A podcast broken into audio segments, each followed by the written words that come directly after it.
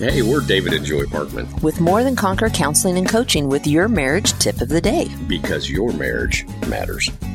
Hey, babe.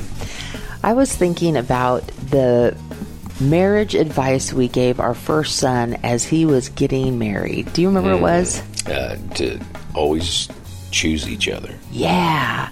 To choose each other every day and keep choosing and keep choosing and keep choosing each other. That's so important, isn't it? Yeah, it is. You know, it also reminds me of, of another saying that you and I have. If we're busy defending ourselves, mm. which is not choosing each other, right? Right, So if we're busy choosing ourselves or defending ourselves, we're leaving our marriage defenseless. Right. And right. so the the act of choosing each other is really defending our Mm-hmm. oneness. You know, we're both uniquely created individuals by God, Mm-hmm. but God brought the two of us together, and He says Mm-hmm. the two become one. And so we're a new creation, Yes. the two of us as one.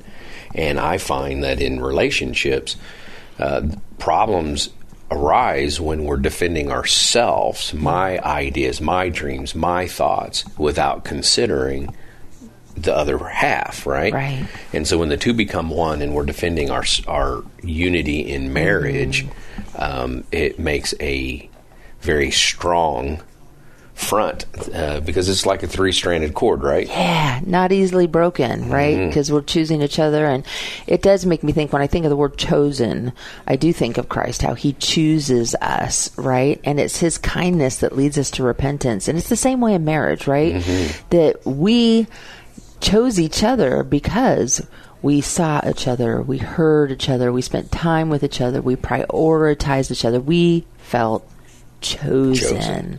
And then we get all crazy busy with life and we kind of put that on the back burner and don't realize that it's a constant act. It's a constant decision to day by day, sometimes even moment by moment Right. choose each other. Right, and and I'll even go one step further in that. We really have to learn how to choose each other in the face of conflict. Mm. Right?